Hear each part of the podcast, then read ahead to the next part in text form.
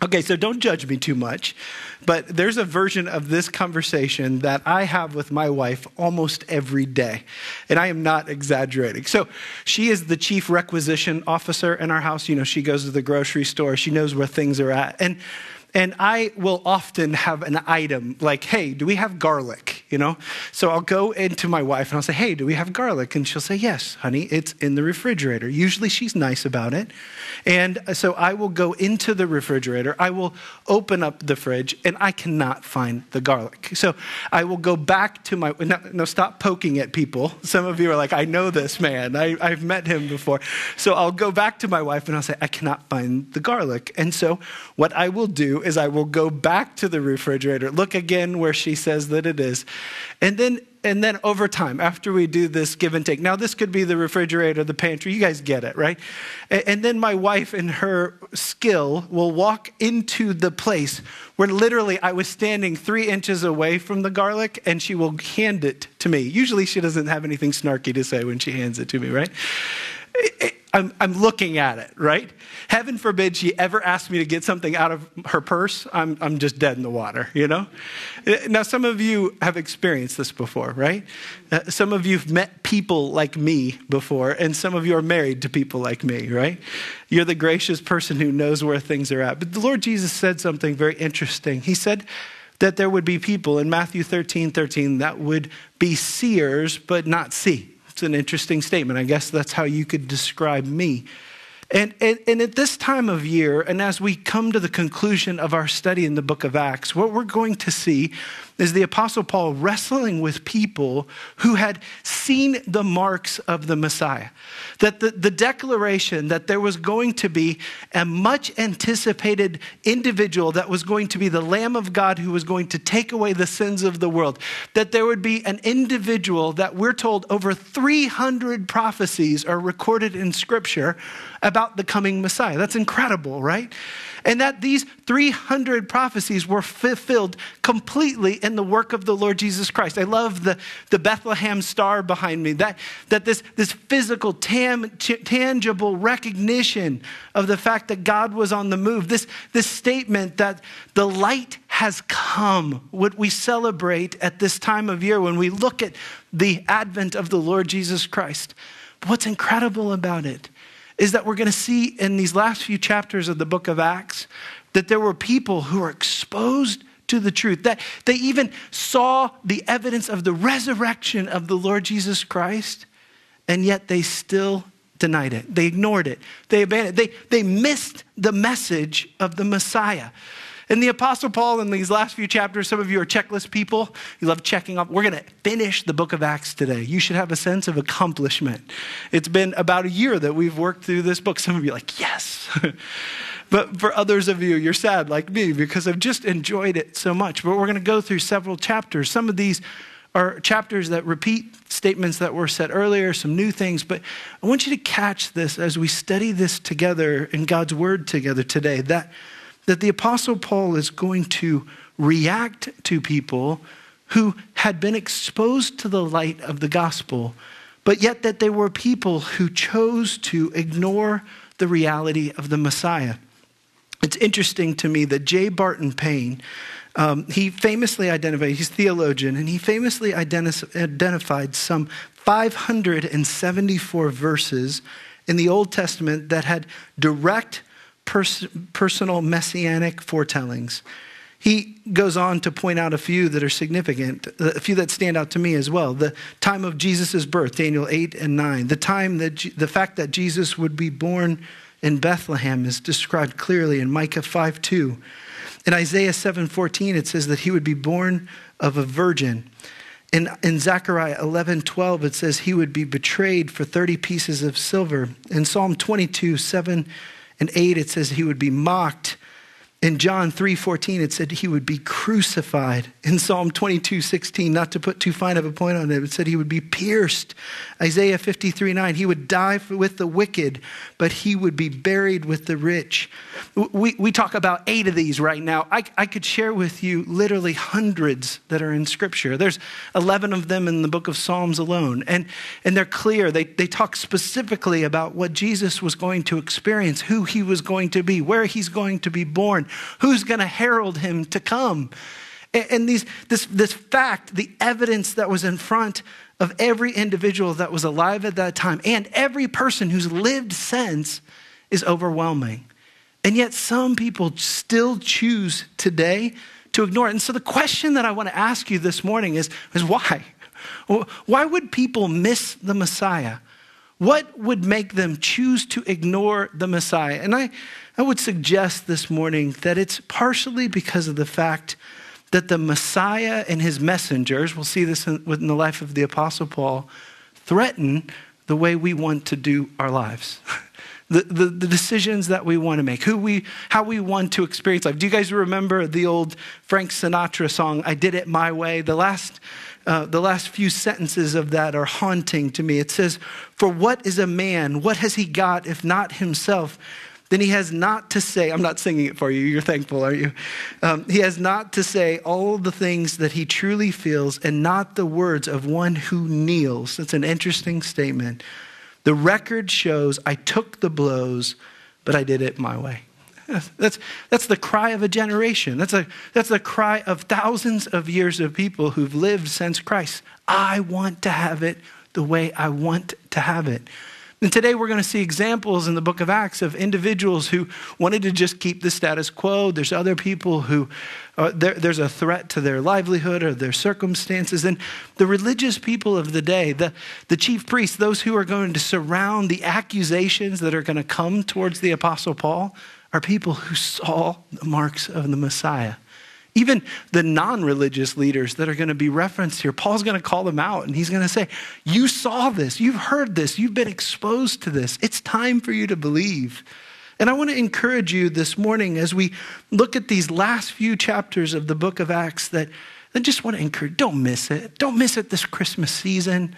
Don't miss the reality of the Messiah, the one that was anointed to come, to seek and to save that which was lost, the one who brought light into a dark world. I want to encourage you as we look at this, that this much anticipated Messiah was one that was easily rejected, even in the midst of his message of hope, that there's individuals who would choose to just say, I want to do it my way.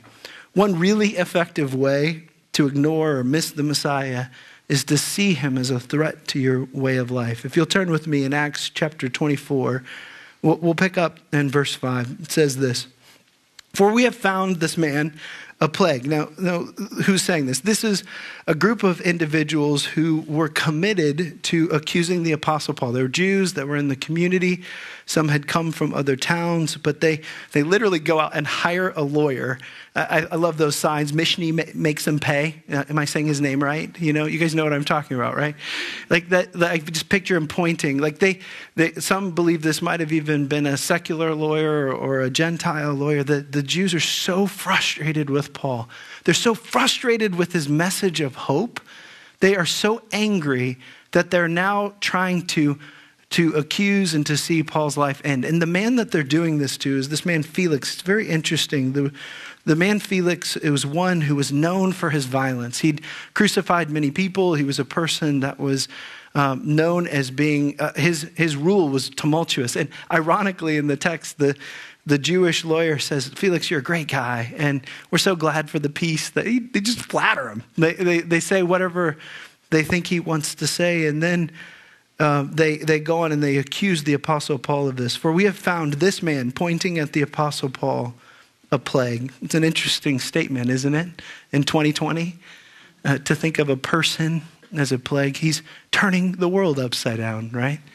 We found in this man a plague, one who stirs up riots among all the Jews throughout the world. He's a ringleader of the sect of the Nazarenes. He even tried to profane the temple, but we seized him. Last week, Pastor Jim did an incredible job reminding us of truth, and these people are twisting the truth. They're using rubber words. Like we said, they kind of bend them to mean and to say what they want them to. They're accusing him of heresy, of sacrilege, and of treason. And it happens 3 times in this section of Scripture. Heresy, sacrilege, treason. But the Apostle Paul responds back, and I love his beautiful, clear response. And I believe it's helpful for us to understand that the text literally says that he responded with cheer. Now that doesn't make any sense, does it?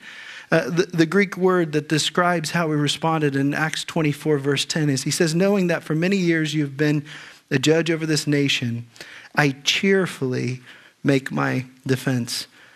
You know, I want to be a man who, in the light of challenges, still responds with cheer, that still senses the joy of the Lord, that's confident and excited about where the Lord takes us. I hope that that's a part of who I am.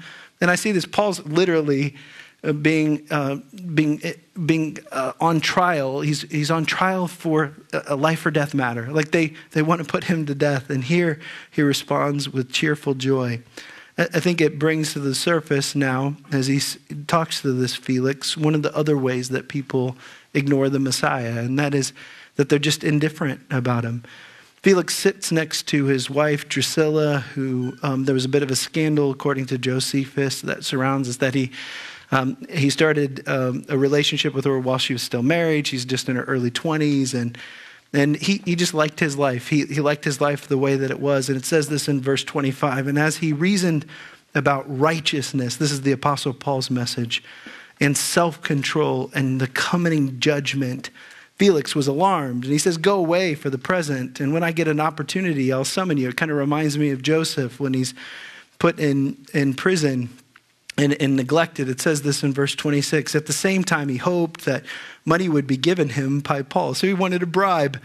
So he sent for him often, and he conversed with him. And when 2 years had elapsed, Felix was succeeded by Porcius Festus. And desiring to do the Jews a favor, Felix left Paul in prison. And then what he's going to go on to do is this Felix is going to set up a kind of a conspiracy between the Jews to send the Apostle Paul to Jerusalem. And in that process, they had plotted to take Paul's life. And Paul ends up appealing to Caesar. And in that process, the Lord spares his life. But Felix is another man who was surrounded by the truth of the Messiah, but was a man who chose to ignore it. You know, earlier I mentioned those 300 prophecies. Remember that? And in Scripture, what we're told in the midst of those 300 prophecies is very specific details about the Messiah, how he would come, how he would rise from the dead, his experience. I love what Professor Peter W. Stoner has said. He's a professor of mathematics and astronomy. And he said that the chances of just 8 prophecies about Jesus coming true by sheer chance would be about 1 in 117. That, in mathematical terms, is 1,000 quintillions, and that is a sextillion. I didn't even know that was a thing. I had to look that up, right? This number is so hard for us to get our mind around. He uses this illustration for it. He said, if you took a silver dollar and you marked it, a specific one, and then you stacked it in a stack of other silver dollars that are 2 feet high, and you spread that across the state of Texas. I'm not recommending this, but if you did this, and then you blindfolded someone and you asked them to go in and pick up a coin, and if that coin that they picked up was the one, that would be the odds of you just happening on having a person fulfill these 8. If you add another 8 or to get up to the 300, the numbers are asking, there's not enough room on the screen to put that truth in there. And I read this and I find it to be so helpful. That same man, Professor Stoner, puts it pretty bluntly. He says, any man who rejects Christ as the Son of God is rejecting a fact proved perhaps more absolutely than any other fact in the history of the world. Isn't that great?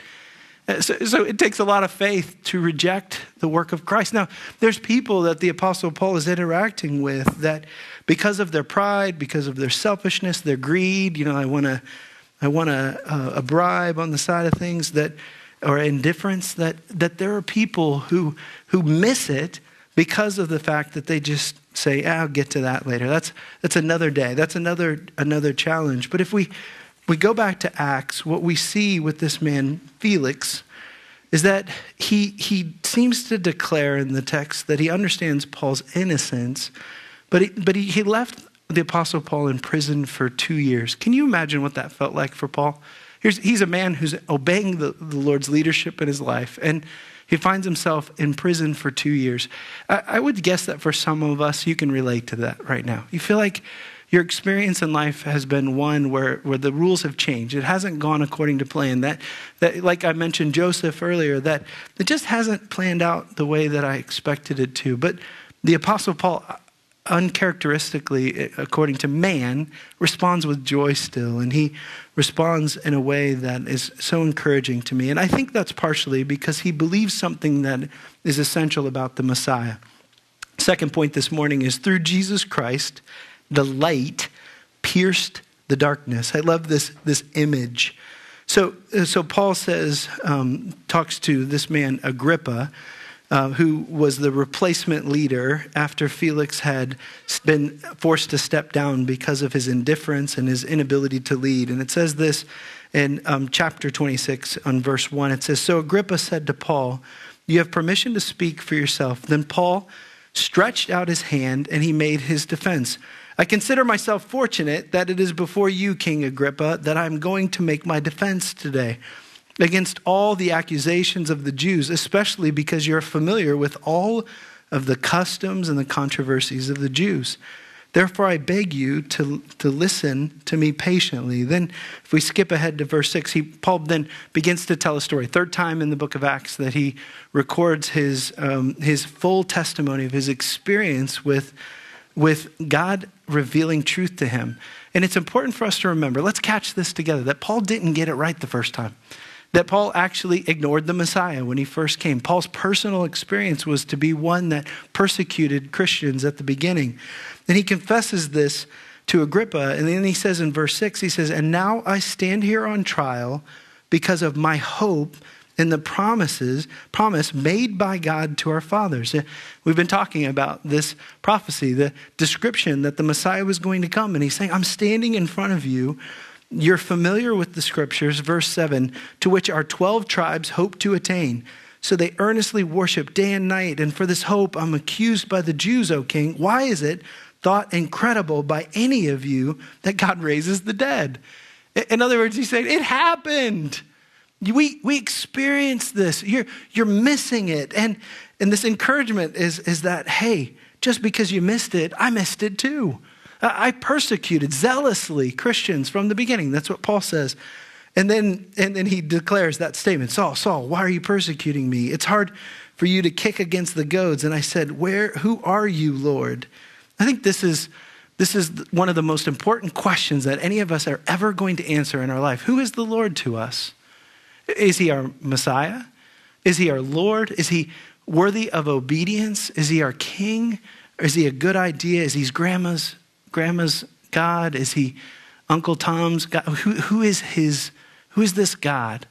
And I think for each one of us, we have to ask ourselves the question, who are you, Lord?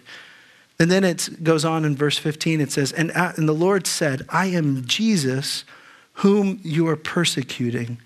But rise and stand upon your feet, for I have appeared to you for this purpose, to appoint you as a servant and a witness to the things in which you've seen me and those in which I will appear to you, delivering you from your people and from the Gentiles to whom I am sending you." Verse 18 is incredible. It says, "To open their eyes so that they may turn from darkness to light and from the power of Satan to God, that they may receive forgiveness of sins and a place among those who are sanctified by faith in me." You know what that means? You're saying, you need to be an ambassador for the message that you've received, that you're a person who's experienced hope. I hope that's your story in this room today. I hope you're a person who can say that you've experienced the power and work of the Messiah in your life, and that you understand that there's a real darkness around us. You guys know that there have been multiple individuals in the news recently in our community. Maybe it's impacted your life, who've either attempted suicide or who this last week, there were terrible stories that came out of Brunswick in the community around us. And what we just accept is that there's people who are stuck in darkness right now. Their hope, like the Satan wants to steal, kill, and devour. He tempts us to isolate ourselves and to pull ourselves away from the hope that God has for us. And here the Apostle Paul says, I was on the wrong side of this, by the way. I got on the right side of it because I went from darkness to light, literally, you remember? And now I have the privilege of declaring to other people to open your eyes so that they may turn from darkness. There's a tone in this that's appropriate. So he's taking this really seriously.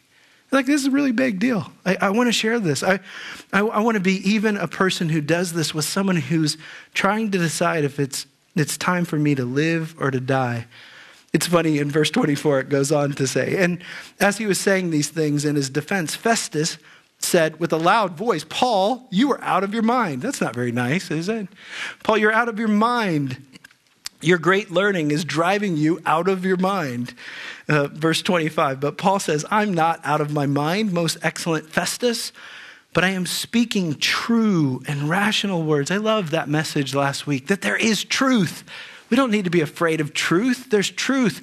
And as a Christ follower, some of you have heard your whole life, some of you going to public schools or places that discourage you at times from your beliefs or understanding truth of God. It's truth that we can be people who both maintain our minds and ask the hardest questions of life and still be rational in that process. The Apostle Paul was proud of that fact. Verse 26, and then he makes it really personal to Festus. He says, "For the king knows about these things, and to him I speak boldly, for I'm persuaded that none of these things has escaped his notice.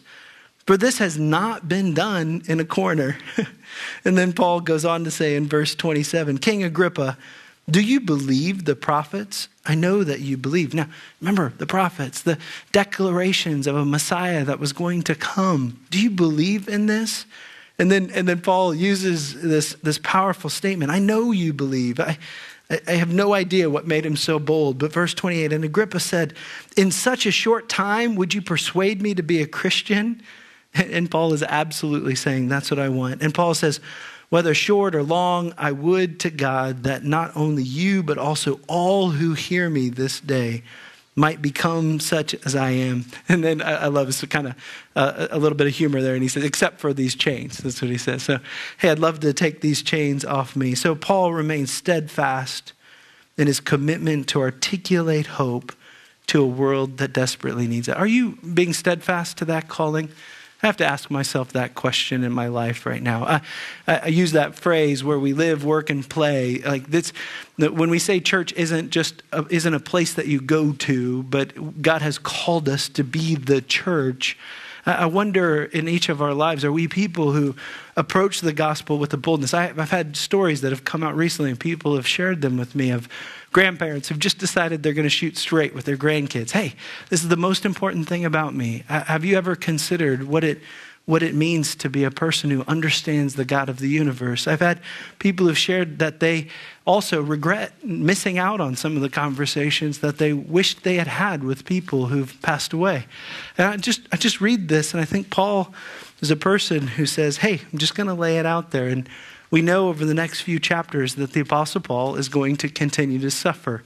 He's going to go through an incredible shipwreck, one that led to a moment, a really powerful moment where a Roman centurion would have been expected during the shipwreck to kill the prisoners, and the graciousness and kindness of the centurion, because he respected and cared for Paul, spared their lives and the lives of those who were on the ship with him, like Luke. We see the kindness, unexpected kindness of the Malta natives, individuals who provided food for them and shelter. And then the Apostle Paul, God uses the Apostle Paul. You remember that snake incident where a snake comes up while he's carrying wood and bites his finger, and people think he's going to die, and he just shakes it off. I love that image of the Apostle Paul being confident in the mighty right hand of God. And then we see that the main leader of the tribe in Malta gets sick, the native there, and the Apostle Paul heals him and ends up healing other people through the power of God. People come to Christ. There's stories of people who understand the truth, and in this time period of great distress and discouragement, the Apostle Paul finally, in Acts 27 and 28, we see the recording in chapter 28 of him arriving in Rome. He makes it there. Now, do you guys remember what caused all of this hardship for Paul? That it was really the Jewish community that was rejecting the Messiah, that they were angry at the message, that they called him a rebel rouser and a person who was heretical. And so Paul makes it to Rome. as he was pleading to Caesar. And what we're told in the text is that he does something very unexpected. He calls together the Jewish community. It's the first thing that he does when he arrives there. It says this in verse 20. The for this that he's speaking to is the Jewish community. He says, "For this reason, therefore, I have asked to see you and to speak with you, since it is because of the hope of Israel that I am wearing this chain." He holds his chains as a mark of his obedience to the Lord. And so what we're told in verse 30 is that he lived there for 2 whole years at his own expense, and he welcomed all who came to him, proclaiming the kingdom of God and teaching about the Lord Jesus Christ with all boldness and without hindrance. What a great phrase. So here, the last verse in the book of Acts, and the declaration, the description is that the Apostle Paul ends as a man who's obeying the call of the Lord in his life. That he even chose to seek those who were causing great pain in his life. And I love that he did all of this with some kind of uncharacteristic, unworldly joy. Isn't that awesome? Doesn't it encourage you to see this? And when I say I'm grateful for this unstoppable series, that I found myself, as we've gone through this book of Acts, and congratulations, you did it. As we've gone through this book of Acts, what we've just seen is that the Lord is faithful. There's nothing that can stop him. His mighty right hand is strong enough for us. But I also want you to catch this as we gear up for the Christmas season. We're going to do a series over the next few weeks about light and how light pierces the darkness. And I want to encourage you as we go through this that the Lord has not hid from us his truth about the Messiah. It's been on display for each one of us to see, to experience, to understand. And he's made this message clear, just like the Apostle Paul did with Festus and with others. And some of you know I like football, and I appreciate football very much. And I played football in high school, and the position I played was on the defense. I was a linebacker. And some of you may know that the linebacker, when you're focused on, during the football game, you're usually focused at what's going on in front of you with the offense. So you're heading in that direction, and all too often, it happened a couple of times. I'm pretty sure I was concussed before they figured out what concussions were. You guys know what I mean? But there would be this thing that would happen where a big tight end would, knowing that you're focused this way and those helmets are a little tight, that they would come full speed out of nowhere and just blast you. And I mean just blast you. You know, mouth guard flying, helmet hitting the ground. You guys don't even care, do you? You guys are like, it hurt, all right? But on your team, if you had somebody who was a defensive back or a safety behind you that cared about you, they would call out a crack block. And I'll tell you, there are few things in life that are more fun when you know somebody's coming full speed at you and you can return the favor. It's awesome, you know? And I just want to tell you, church, that today as we gear up for this Advent season, the anticipation of the Messiah, that the God of the universe was really clear. I'm coming. I'm sending my son to seek and to save that which was lost. And he did not stutter in that process. He was crystal clear to us that the message of the Messiah was coming. But even in the midst of that message, there would be people who would choose to ignore it and take the pain of ignoring it. And I just see in the Apostle Paul this call out to each one of us. This is really important for us. This is essential for us to understand that the message of the gospel has to be our story, or we're going to just find ourselves, did you hear what he said? Stuck in the darkness with the deceiver, right?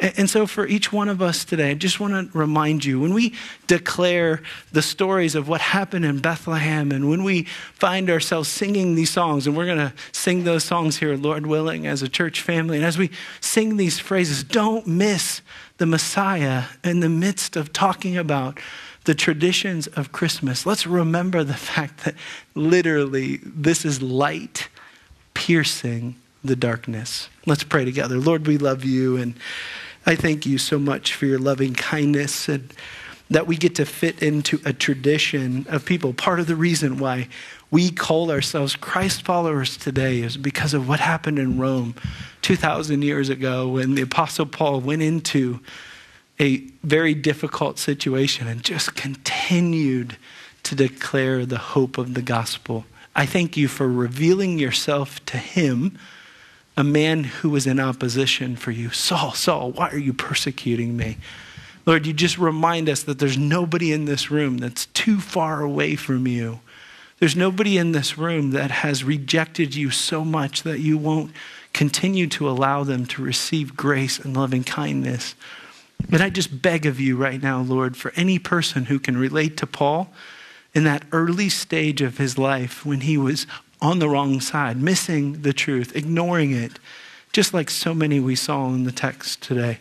Would you allow today to be a day that we rest in you? And I pray for those of us who've received this message of hope, Lord, that we would be people who understand what it means to be incandescent, to be people who allow our lives to radiate the light of the gospel, like the Apostle Paul and so many men and women who've gone before us. Lord, we love you. I thank you for your word that you promise us. It will not return void. In Jesus' precious name we pray. Amen.